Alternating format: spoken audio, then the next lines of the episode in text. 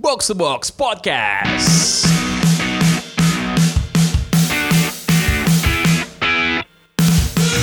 Preview untuk Serie A pada musim ini dan juga berbagai preview pertandingan-pertandingan di Premier League pada sepanjang akhir pekan ini dan juga bahasan preview untuk pertandingan Liga Spanyol La Liga yang akan semuanya dimulai di akhir pekan ini. Selengkapnya di Box to Box Podcast.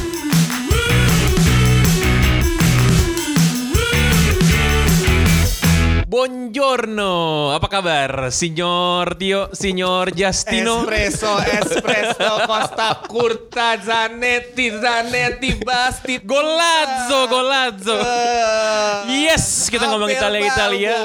Eh yang kalau yang, yang itu Argentina ya. Kan main di Main di Roma dulu ya, main di Roma ya. Serie A, Abel Yep. Balbo. Apa kabar semuanya? Para pendengar Box to Box Podcast balik lagi. Gue Pangeran Syahan bersama dengan kedua uh, pundito lokalo. yuk, apa kabar yuk? Baik Pangeran. Dan juga penyanyi di ini Justino apa kabar? Tutti Signor? bene. Mantep. Ah, seri ya. Setelah lama ditunggu-tunggu, akhirnya akan dimulai pada akhir pekan ini. Yes. Kenapa gue bilang lama ditunggu-tunggu? Karena ya sejujurnya deh, berapa musim lalu kan Kagak sampai- laku. Iya banyak yang kurang begitu mengikuti lah kalau bukan fans Inter atau fans Juve atau fans Milan. Pokoknya kalau bukan fans klub Serie A, penonton casual tuh agak-agak jauh lah jaraknya sama Serie A ya. Karena selain tidak tersedia di TV, Di terestrial. ya. Tapi sekarang udah ada bakal ada musim ini di PTV. Yes. Ha, eh, dan dan juga memang apa ya tidak memiliki daya tarik yang setinggi eh, Liga Inggris misalnya atau juga dengan Liga Spanyol. Tapi itu semua berubah pada musim ini setelah Cristiano Ronaldo datang ke Juventus, datang ke Italia dan akan melakukan partai debutnya nanti di hari Sabtu melawan Chievo Verona. Tapi eh, sebelum lain sebelum kita preview yang menarik nih misalkan kalau misalkan kayak kita baik yang belum tahu nih pas Ronaldo itu masuk mendadak di Juventus itu ada gue mendengar kabar dari sumber terpercaya lah inilah eh, itu mendadak sponsor-sponsor yang muncul di apa eh, lapangan tuh yang di pinggir-pinggir itu. A-board, A-board itu. ah. semua mendadak langsung perpanjang kontrak 4 tahun sepanjang Ronaldo bermain di Juventus. Tiga tahun loh dia. langsung langsung semua diperpanjang semua karena emang domino efeknya sangat tinggi sekali lah. Misalnya kayak harga tiket yang Juventus lawan Chievo aja nih udah udah udah, udah bakal mahal banget di Chievo-nya karena ya siapa sih? Main di kandang Chievo ya soalnya. Kemarin juga pasti Ronaldo Juventus melawan tim under 21-nya, under 21, under 20 Primavera-nya lah. Itu buset yang nonton, hmm, membludak udah kayak nonton eh, kita nonton eh, apa Tarkam sampai ke lapangan ke lapangan itu. Jadi menurut gua seri A musim ini patut dinantikan dan juga ya eh, banyak pemain-pemain yang sebenarnya juga ya jago-jago tapi emang nggak ada sorotan publik aja. Iya, eh, karena selain faktor teknisnya soal bagaimana Ronaldo akan menambah kekuatan Juventus, namun sebenarnya yang lebih gokil lagi sih apa ya dampak yang ditimbulkan oleh kedatangan dari CR7 ke Serie A dari dari faktor-faktor yang non teknis gitu, dari soal komersial, dari soal atraksi, soal iklan, soal eh, TV rights segala macam. Dan eh, setelah mungkin sekian lama selama ini Serie A biasanya kalau punya pemain terbaik itu diekspor keluar mulu, baik pemain asing maupun pemain lokal. Sekarang ada pemain yang masih berada di level permainan top. Ber- beberapa kali meraih Ballon d'Or dan sekarang mainnya di Italia Di mainnya di Juventus. Ya kalau gue bilang eh, ini bisa bi- bisa menjadi salah satu salah satu faktor yang apa namanya yang men- yang menarik ya. Tapi juga seperti yang tadi lu sudah katakan bahwa Serie A sudah spend eh, banyak sekali setelah Liga Inggris nomor 2 dan ini akan menjadi mungkin eh, turning point untuk Serie A bangkit lagi. Karena untuk bisa membeli pemain mereka butuh investor. Dan investor itu pada berdatangan.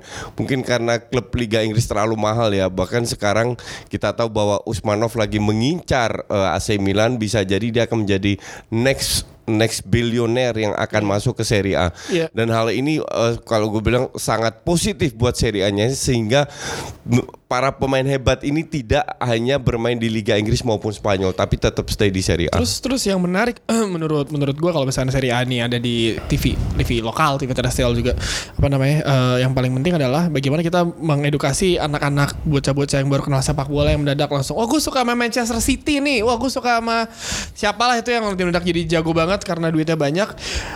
Eh, bagaimana klasiknya sepak bola Italia, bagaimana sebenarnya permainan Italia itu harusnya ya karena orang sekarang mungkin karena kita juga banyak yang nggak menonton Italia secara hampir setiap minggu, nonton cuma pertandingan Juventus AC Milan. Dan orang kan dengan dengan skeptis bilang Italia permainannya monoton, defensif, tapi kan sebenarnya Liga Italia udah berubah. sekarang. Berubah, Udah betul, berubah setuju. Ya, kita Ya. musim lalu Roma bisa ngaco-ngacoin Barcelona. Napoli dong mainnya macam iya. lalu kan ya. Offensifnya kayak gitu. Jadi kan emang sebenarnya kan kita ya, musim ini seharusnya Serie A bisa ngubah apa namanya pola pikir orang-orang Indonesia tentang Serie A itu sendiri sih. Ya, dan uh, selain itu juga faktor yang bikin gue lumayan excited sama Serie A nih selain karena gue akan bawain di BN Sports tentu saja. Tapi adalah menurut gue level kompetisinya tuh akan akan meningkat pada musim ini kenapa? Karena kalau kita lihat selain tadi yang dibilang oleh host Justin mengenai spending dari Serie A yang sudah besar, mungkin tidak bisa mengalahkan Premier League tapi sudah lebih tinggi dibandingkan dengan La Liga, sudah lebih tinggi dibandingkan dengan Bundesliga adalah ini tim-tim yang di bawah Juventus nih semuanya berbenah dan sepertinya sih harusnya ya di atas kertas ya itu bisa memberikan perlawanan yang memuaskan lah gitu. Contoh kita lihat Inter Milan. Men- Menurut gue Inter Milan tuh memiliki transfer window terbaik nggak hanya di Serie A, mungkin salah satu yang terbaik di Eropa juga gitu. Eh, mereka meningkatkan, mengupgrade kualitas pemain yang mereka miliki dan semuanya tuh gue rasa tidak ada pembelian yang ya kalau klub di Premier League kan biasanya suka ada yang agak-agak terlalu cerdas ya membeli mem- membeli pemain eh, yang levelnya lah. ya misalnya gitu ya Mem- membeli pemain yang level yang gak segitunya dengan harga yang mahal karena memang inflasi atau memang harga selalu overpriced. Tapi kalau lihat. Inter, Inter menurut gue satu pun pembelian mereka walaupun yang beli banyak itu nggak ada yang overvalue menurut gue. Ya, ya betul sekali dan apalagi mereka sekarang benar-benar tetap kekeh ingin mendatangkan Modric ya. Kalau seandainya Modric benar-benar hengkang dan dengan kab- menurut kabar terakhir Modric ingin juga pindah dari eh, Real Madrid. Kalau seandainya itu terjadi ini ini akan menjadi apa namanya mengangkat eh, pamornya Serie A ke ke, ke depannya ti- tidak hanya untuk ke fansnya tapi juga untuk fans neutral. Tapi gue setuju apa yang tadi Tio katakan bahwa Catenaccio is dead sudah tidak ada lagi dan mereka bermain benar-benar atraktif termasuk timnasnya walaupun tidak lolos.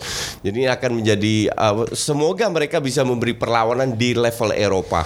Dan ya kalau misalnya pakai bilang transfer Serie transfer Serie musim ini gila sih. Uh, Bakayoko dari Chelsea ke uh, Loan itu ya? Di Benjamin Steven Nzonzi dari Zonzi, Sevilla juara dunia loh itu. Yes, ke AS Roma. Terus uh, Andre Silva. Walaupun eh Andre Silva dijual dari AC Milan ke Sevilla dipinjam, tapi kan datang-datang lagi pemain-pemain kayak misalkan Kevin Malcuit dari dari Lille ke Napoli. Which is sebenarnya Italia musim ini bisa dibilang salah satu pembelian transfer uh, terpintar, ter- ter- tercerdas lah. Kalau Dan Inggris juga kan, Justin Kluivert.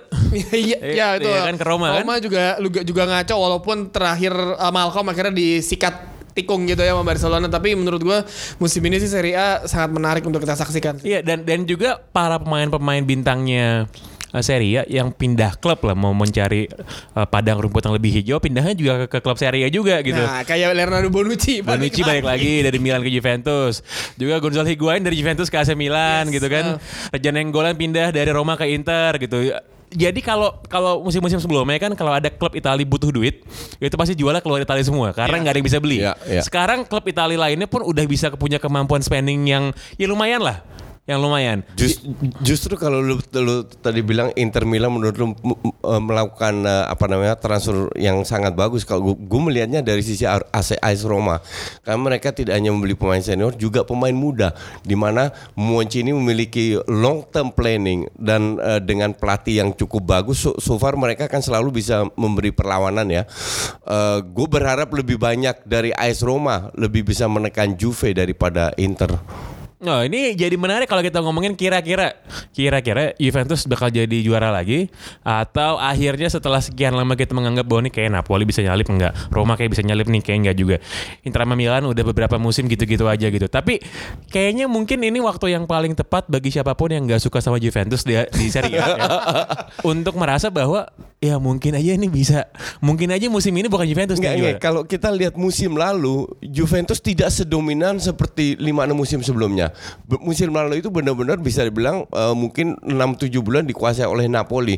Tapi memang karena mentalnya kali ya, di detik-detik terakhir mereka mengambil alih r- ranking satu. Jadi semoga musim ini lebih ketat lagi dibanding eh, musim sebelumnya. Ya, Apalagi klub-klub lain ya. sudah lebih kuat ya. Walaupun Napoli Sarri pindah ke Chelsea tapi kan gantinya juga Carlo Ancelotti juga ya kan? Walaupun ditinggal sama Jorginho tapi mereka ya memiliki pemain lain lah yang bisa nutup itu uh, Dries Mertens juga lagi jago-jagonya. Terus uh, apa namanya pemain-pemain lain juga sebenarnya di Juventus. Ya kalau Justin bilang bener musim lalu Juventus sebenarnya keteteran sih. Sampai akhirnya di akhir-akhir musim dia bisa nyalip Napoli yang akhirnya Napoli gagal. Gue sih waktu itu musim lalu sebenarnya pengen Napoli yang juara sih tapi ya seharusnya sih musim ini AS Roma atau Inter Milan sih bisa ngacak-ngacak Juventus Nah, dan juga selain itu, em, kan sekarang musim ini di Champions League ada empat tim Italia yang akan main ya, Juventus, Ya. Napoli, Roma, sama Inter. Eh, dan nggak perlu ikut kualifikasi ya sekarang ya. Enggak, enggak, enggak usah langsung langsung, empat langsung. langsung masuk. Ini akan meningkatkan kompetisi juga di Serie A karena kalau lo masuk ke dalam zona Champions League tentu saja lo bermain dapat duit lebih dong. Iya. Yes. Dan itu diharapkan kan bisa memberikan efek yang menyebar kepada tim-tim lainnya di eh, Serie A. Terakhir, apa sih yang paling lo selain soal Juventus, lo Ronaldo dan lain-lain lah. Apa sih yang paling lo tunggu, paling pengen lo lihat dari Serie A pada musim ini? Yang gue pengen lihat adalah bahwa pelatih-pelatih ini berkembang secara eh, secara tactical. Jadi benar-benar bisa bermain sepak bola modern, tidak mengandal tidak hanya bertahan atau long ball dan gue harap Juve pun bisa belajar bahwa mereka bisa bermain lebih bagus pada saat mereka menyerang dibanding bertahan. Eh, terbukti dua kali final Champions League gagal karena bermain bertahan. Nah, semoga ini juga menjadi apa namanya contoh untuk klub-klub lain bahwa at the end uh, the best defense is attack. Parma Parma men, yoi. Gila ya dulu kalau misalnya kita masih ketika waktu gue masih kecil menonton Serie A di layar kaca waktu itu menyaksikan orang-orang ngomong itu Parma eh, eh, Pas, tahun- pas tahun 90-an ya? Iya, pas tahun Bung 90-an. Rayana Jaka Surya. Asli. Langsung dari Roma ya. Yoi. yang Eh, cuma ada suaranya doang tapi. Wow, Parma tuh menurut gue salah satu tim klasik yang yang sebenarnya di tahun lalu sempat ada tulisan di uh, website gue di 442 bilang kalau si uh, Parma ini ya karena masalah finansial akhirnya balik lagi dan yang menarik adalah musim ini bagaimana Parma bisa harusnya sih bisa ya nggak nggak usah muluk-muluk lah 10 besar udah bagus banget tapi gue sangat suka sih melihat Parma akhirnya kembali ke Serie A setelah keterpurukannya. Ya karena tahun 90-an itu kan ada yang disebut dengan Il Sette Magnifico. Eh, Juventus, AC Milan, Inter Milan, Lazio, Roma, eh, Fiorentina, dan Parma. Terakhir, Parma kemarin nggak ada di Serie A berapa tahun bangkrut. Dulu juga Fiorentina sempat bangkrut juga, Iya. bubar Iya. juga. Terus ma- makin lama makin mengerucut tinggal Juventus Inter sama Milan, lalu tinggal Juventus sama Milan, Yes. lalu tinggal Juventus doang gitu lama-lama kan. Tapi diharapkan ini memang bisa kembali karena karena Serie A gimana pun banyak banget penonton sepak bola Indonesia yang pertama kali nonton bola itu ya nontonnya Serie A. gitu. Serie Dan A. itu akan balik lagi pada musim ini menjadi sebuah kompetisi yang harusnya sangat seru nanti bisa kita saksikan bersama-sama. Jangan ke mana-mana, abis ini kita mau ngomongin mengenai Premier League termasuk preview dari big match. Entah apakah masih big match apa enggak ya Chelsea dan Arsenal.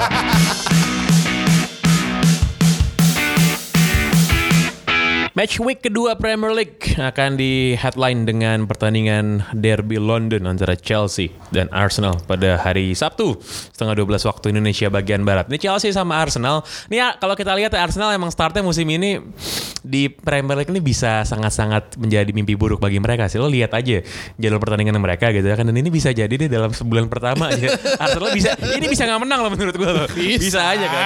Kemarin udah ketemu Man City di match pertama kalah 0-2, sekarang ketemu Chelsea di pertandingan kedua. Chelsea kemarin starting oke banget, mereka menang lawan siapa? Huddersfield kemarin ya kalau nggak salah. Oke ya. apa mereka kalah 2-0 lawan City juga. Siapa? Chelsea, Chelsea, iya. Community Shield gak usah dihitung lah. Iya. Lah Community kalau kalah kok nggak dihitung. Community Shield mah ya kan nggak dihitung di liga. Tapi Chelsea ketemu Arsenal sih Mauricio Sarri startnya oke lawannya Unai Emery yang masih gue rasa dia masih belum bisa ini sih masih belum bisa menghapuskan hantunya Wenger dari dari Arsenal sih. Karena lo kalau lihat ya kan gue selalu gue kalau abis Arsenal main itu hal yang paling gue tonton di hari pagi harinya sesudahnya pasti adalah Arsenal Fan TV Yes. itu pasti dan itu sangat menyenangkan sekali karena lo bisa lihat tuh orang ngomong blood film blood film segala macam marah-marah.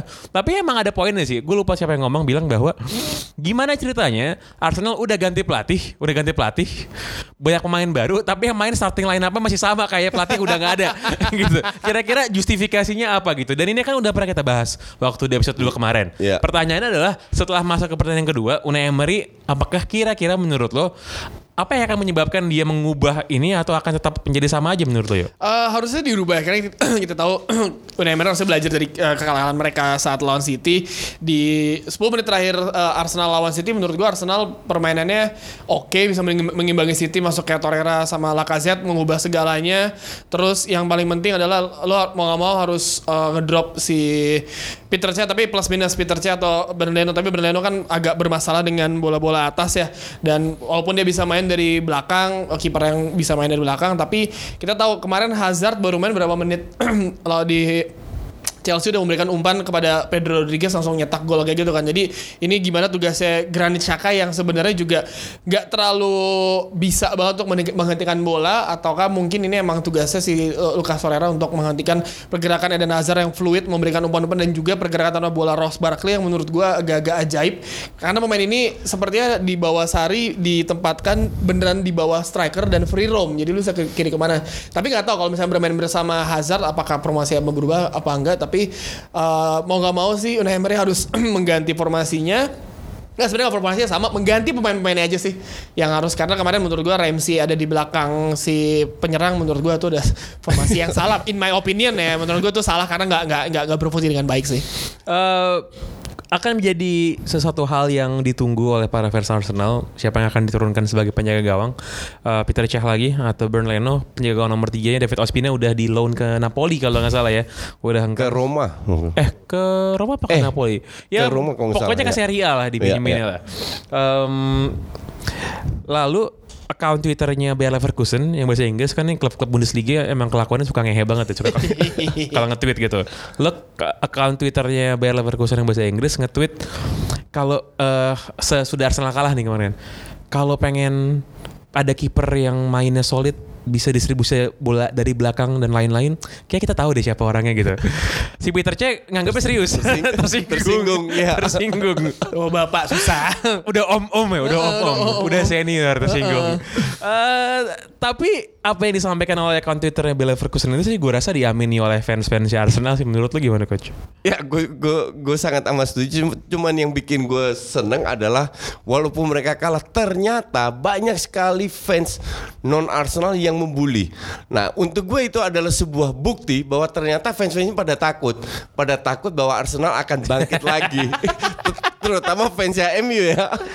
Jadi gue Eh, bilang eh, eh, ingat, ini ingat kemarin kita taruhan kan? Pokoknya Oh, kalau iya. MU finish di atas Arsenal, tiket Singapura pulang pergi dibeli sama Justin Garuda. dan sebaliknya ya. Ya, iya pasti, pasti, pasti. Dan kalau gue melihat eh, apa apa namanya, this is the first match. Tidak ada satu klub yang yang dibully seheboh itu dengan kalah di first match. Apalagi lawannya adalah juara bertahan. Kalau seandainya ada beberapa koreksi, gue rasa Unai Emery juga tahu. Unai Emery juga tahu bahwa mungkin dia tidak mau terlalu drastis memasangkan lima pemain. Maka diberilah kesempatan kepada pemain-pemain yang yang lawas. Dan terbukti mereka Granit tidak. Termasuk Saka dan Ramsey tadi yang kita bahas memang. Iya. dan dan sekarang kan semua orang bisa lihat bukan hanya Emery semua orang bisa lihat bahwa kedua pemain ini tidak bisa mengikuti apa yang diinginkan oleh Emery. Nah dan gue yakin akan berubah minimal Torreira atau Laka dan eh, Ben Leno yang main lah. Dan ka- kalau gue bilang secara jangka panjang I'm very satisfied. Bukan hanya sisi ka- kalahnya aja. Kita melihat dari sampai menit ke-20 eh, Gundosi bermain terlalu ke belakang, dibisikin oleh eh, U- Unai Emery bahwa dia harus lebih ke depan, harus lebih jaga si si DM-nya Fe- Fernandinho, DM-nya itu. Dan setelah itu distribusi bola dari City bukan hanya dari dari Fernandinho aja yang sebelumnya sangat Fernandinho sentris.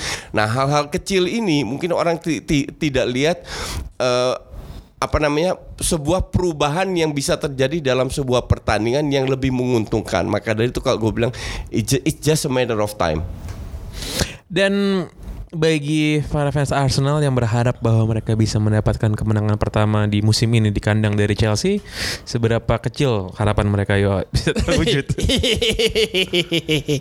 Kalau ngelihat bagaimana Chelsea terus gimana si Morris apa si Sari bisa berhasil mengubah Golo Conte main lebih ke depan dan maksimalkan Jorginho di belakang sih menurut gua eh kesempatannya sih sebenarnya ya pelatih baru, skema baru. Kalau gue sih feeling gue sih Chelsea lebih unggul lah. Gue gak tahu berapa persen tapi feeling gue Chelsea bisa unggul dari Arsenal sih di karena main di kandang juga. Terus kemarin Hazard belum main walaupun lawannya juga di atas kertas jauh di bawah Chelsea Huddersfield. Tapi sebenarnya ya kalau misalnya dibandingin sama Arsenal kalau lihat dari mata mata gua sih sejauh ini yang solid adalah si Chelsea sih karena ya Hazard tuh bisa main terus uh, walaupun cuma kehilangan si Courtois tapi kan dia, dia kiper baru mahal banget itu juga terus balik kembalinya David Siapa nama kipernya? Kepa Kepa. Ari. Zabalaga Iya. Sudah. terus ya juga kembalinya David Luiz David Luiz main lagi di bawah Sari ya. Di bawah main Conte kan udah diasingkan tuh dia. William William juga akhirnya main lagi. William kemarin bilang kalau mungkin kalau Conte bertahan di Chelsea dia pasti udah pindah.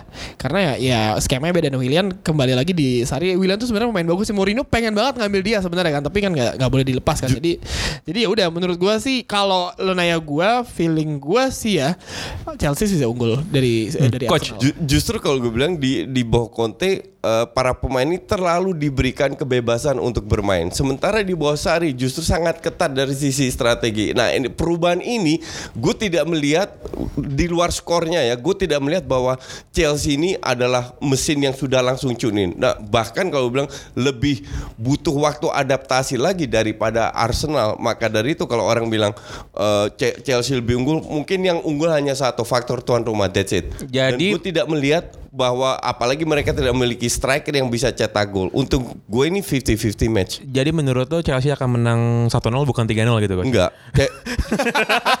Chelsea belum tentu akan menang walaupun mereka bermain di rumah ya karena faktor itu mereka butuh waktu untuk bermain dari 3-4-3 ke 4-3-3. Ini dan ini benar-benar perubahan yang drastis bukan hanya formasi aja ya.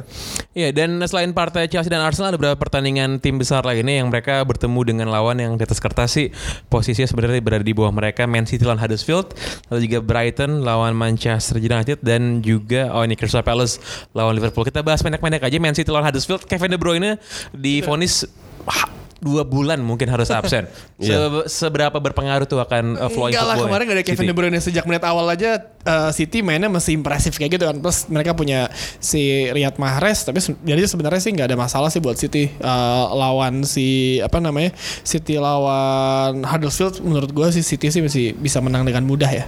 Kecuali kalau misalnya Huddersfield beneran main dengan lo 9 pemain di belakang semua. Maksudnya nyetir satu, satu striker sih ya udah susah. Tapi menurut gue sih City sih nggak nggak ada masalah lawan Huddersfield tuh Brighton Manchester United. Nih Paul Pogba tiap hari ada aja katanya. Ya katanya koran-koran Inggris ya Daily Mail dan kawan-kawan lah. Koran- koran-koran sensasional gitu. Ada dia masalahnya sama Mourinho gitu kan. Eh tapi kan ini juga jeliat transfer Inggris kan udah tutup. Tapi jendela transfer main bukan jendela transfer pelatih kan. Iya. Oh, Zidane itu kemarin udah mengeluarkan mengeluarkan gue baca berita Zidane tertarik melatih Manchester United menggantikan Mourinho kan kampret ya kalau gitu ya. Gue gue mah seneng-seneng aja sebagai fans non MU ya.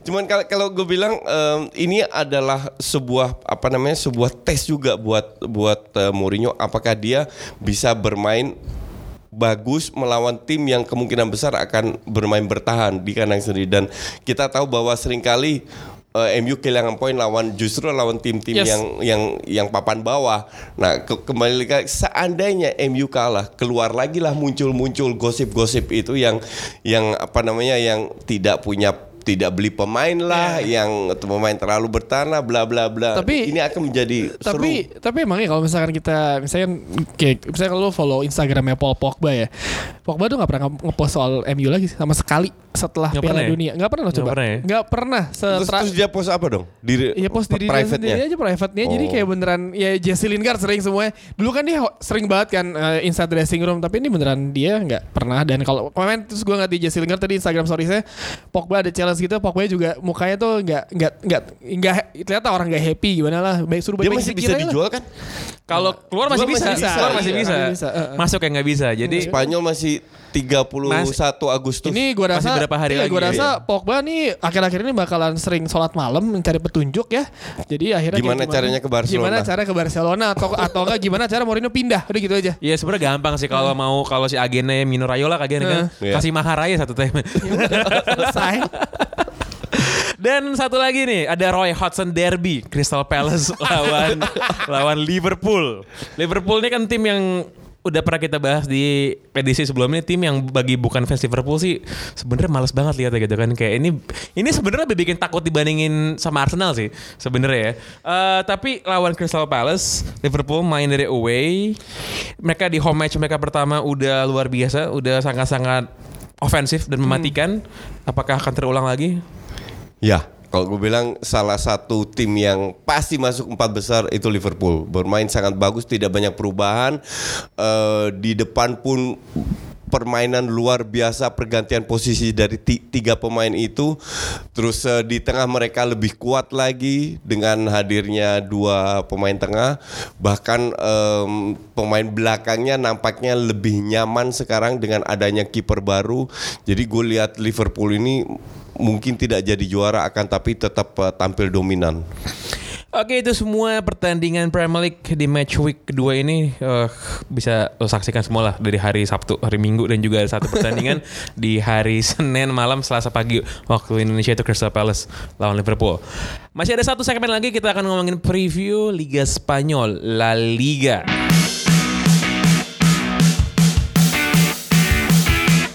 Segmen ketiga, segmen terakhir La Liga juga akan dimulai di akhir pekan ini. Leh, bagaimana kira-kira Liga Spanyol setelah ditinggal oleh Cristiano Ronaldo yang nampaknya Real Madrid Real Madrid ini nggak akan beli pemain yang sekelas mungkin dengan Ronaldo yang menggantikan kadar kebintangannya dan mereka di pertandingan Piala Super di Super Cup ditundukkan oleh rival mereka sekota Atletico Madrid dengan skor 4-2 setelah extra time. Real Madrid memasuki musim ini targetnya kan harusnya ya harusnya menjadi juara liga di bawah dari Julian Lo- Lopetegui ya yang Lo- at- eh, eh, iya benar, sorry sorry. Super, iya sorry. Super Cup. Super Cup. Super Cup. Pak Tio ini suka Super Cup Eropa kan? Nih, Cup gue salah. ya, Ya, Eropa. bad. Sorry, sorry, sorry. Hmm. kalau Super Cup Spanyol Barca yang Sevilla, menang Barca. ya Sorry, Lanjut, sorry. lanjut lagi. Eh, Real Madrid pelatihnya Julian Lopetegui yang udah dijapatkan dengan mengorbankan kepentingan nasional sebelum Piala Dunia dimulai dan di pertandingan pertamanya kompetitif kalah dari Atletico Madrid. Nggak beli pemain bintang kayaknya yang sekelas sama Ronaldo. Jadi sekarang kan pemain mereka paling top di situ ya Gareth Bale lah.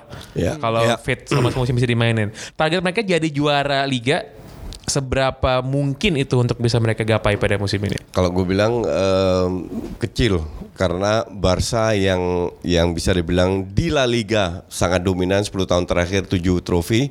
Em, mereka memperkuat skuadnya tidak hanya dengan Coutinho yang musim lalu paruh musim lalu baru datang dan lebih bisa cepat adaptasi. Malcolm kemarin be- eh, bermain eh, cetak gol lawan eh, eh, Boca Junior dan eh, Dembele sudah mulai menjadi starting line up. Jadi dari sisi squad mereka bisa dibilang lebih kuat Barca. Kalau kita melihat kemarin eh, kekalahan eh, Real Madrid sih sebenarnya kalau gue bilang faktor kurang luck aja karena mereka bermain jauh lebih bagus dar- daripada tem. Tapi eh, gue lihat di benchnya, benchnya itu praktis pemain muda dan atau atau pemain yang mediocre lah. Mereka tidak memiliki banyak pemain squad yang bisa langsung menjadi eh, starting line up.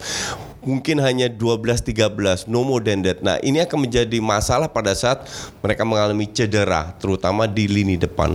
Betul, eh, ya Barca sih sejauh ini sih masih menjadi favorit di La Liga lah musim ini. Eh, Nggak ada terlalu banyak perubahan, malah mereka nambah pemain kan. Ya, betul. Cuma keluar balikin si Paulinho setelah dipakai satu musim. Dibalik-balikan lagi Terima ke kasih Cina. telah di- dikasih dan bermain bagus, tapi yang eh, Sama pemain cadangan kayak Digne, Gomez, Iya, itu di- di- Mina. Ya Mina cabut ke Iya. dan cabutnya ke satu klub semua itu. Everton, Everton semua. Eh, itu rasa akhirnya ini sama deh paketan. itu pas nyampe ke sana, pas nyampe ke Liverpool kan ke tempat Everton dia nggak bikin kos-kosan satu kos semua. Rumah khusus provinsi Katalan gitu kan. Genteng ijo deh. Genteng ijo Genteng ya. ijo di Merseyside. Bareng-bareng, bareng-bareng. Eh ya sih sebenarnya Barcelona juga gak, gak terlalu banyak perubahan. Oh, Messi masih bisa diandalkan, kapten baru lagi kan. Terus eh Filipe Coutinho juga harusnya menjadi menjadi salah satu tumpuan terbaru. Eh Dembele harusnya bisa kembali menunjukkan kalau dia tuh pemain mahal yang wa- wa- wajar dibayar dengan segitu. Yang permasalahan sebenarnya adalah di Real Madrid apakah mereka bisa hidup tanpa Ronaldo karena di beberapa musim terakhir kita tahu Ronaldo uh, Real Madrid begitu bergantung hidupnya kepada Ronaldo Uh, menit-menit akhir gol-gol krusial Ronaldo sering banget menjadi pemecah kebentuan dari Real Madrid. Tapi ini gimana cara Lopeteguinya mengubah formasi Real Madrid memaksimalkan yang ada? Gareth Bale, Benzema, Isco juga uh, siapa pun itu yang ada di Real Madrid harus dimaksimalkan. Jadi ya kalau misalkan melihat Barca atau Madrid sih sebenarnya eh Barca masih lebih lebih mumpuni ya untuk men- kembali menjadi juara tapi masih terlalu jauh jadi itu tapi dia tiga pertandingan awal sebelum international break sebenarnya harusnya Barca harusnya bisa menjadi superior lah kebut langsung dengan 9 poin Eh, bagaimana dengan Atletico Madrid yang kedatangan Thomas Lemar sekarang di awal musim? Eh, mereka kehilangan Kevin Gamero yang pindah ke Valencia. Namun Atletico Madrid menurut gue sih ini tim nggak lebih lemah dibandingkan dengan musim sebelumnya.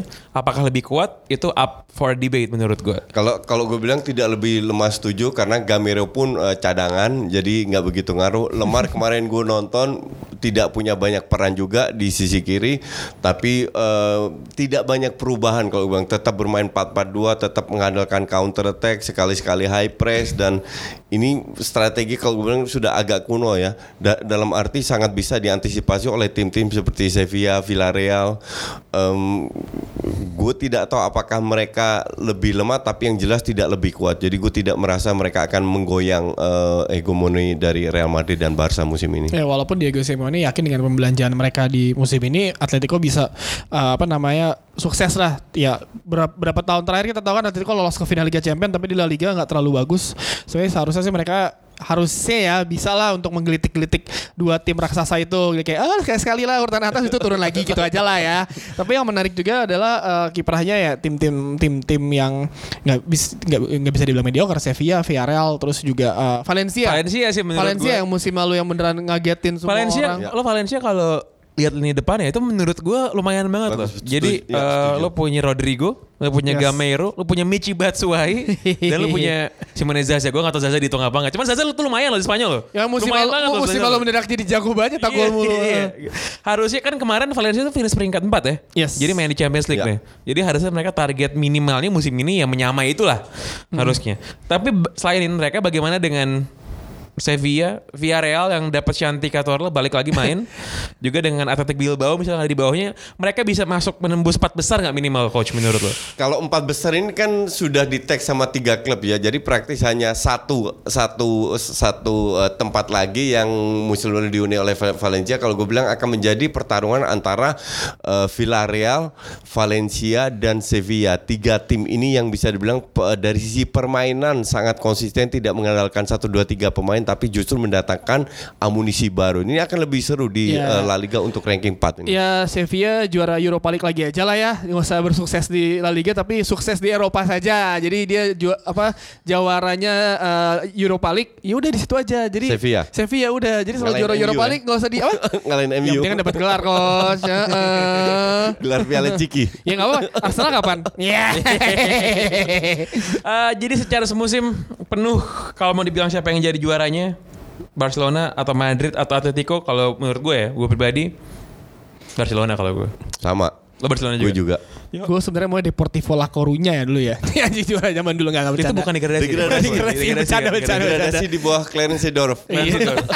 Iya. Orang mana oh, orang mana Clarence Seedorf? oh, oh, orang dari tim nasional yang timnya bahkan nggak lolos ke Clarence dunia Seedorf itu menyelamatkan hanya pegang 10 8 match terakhir. Iya iya, tapi yang juara musim ini kalau walaupun masih jauh feeling gua sih ya Barcelona lah. Barcelona lagi Barcelona. ya. Oke, semua pertandingan di eh, La Liga minggu dini hari Barcelona lawan Alaves, lalu Real Madrid lawan Getafe di eh, Senin dini hari dan di Selasa dini hari ini kenapa main hari Selasa juga La Liga nih. Valencia lawan Atletico Madrid.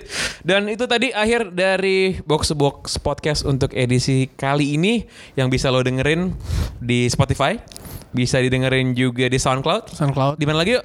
Eh, kita lagi menjajaki banyak banyak ini ya. Jadi kalau di Spotify itu ada dua dua dua channel. Jadi pilih pilih buka aja yang ada dua lah. Ntar pasti episode 3 ada salah satu situ karena ada kesalahan teknis dari saya sih admin magang ya. Mohon maaf. Jadi ada di beberapa tempat ntar kita share di media sosial kita box tu- eh, box 2 box ide itu di semuanya ada kok. Ntar kita share eh, yang pasti SoundCloud ada, Spotify ada.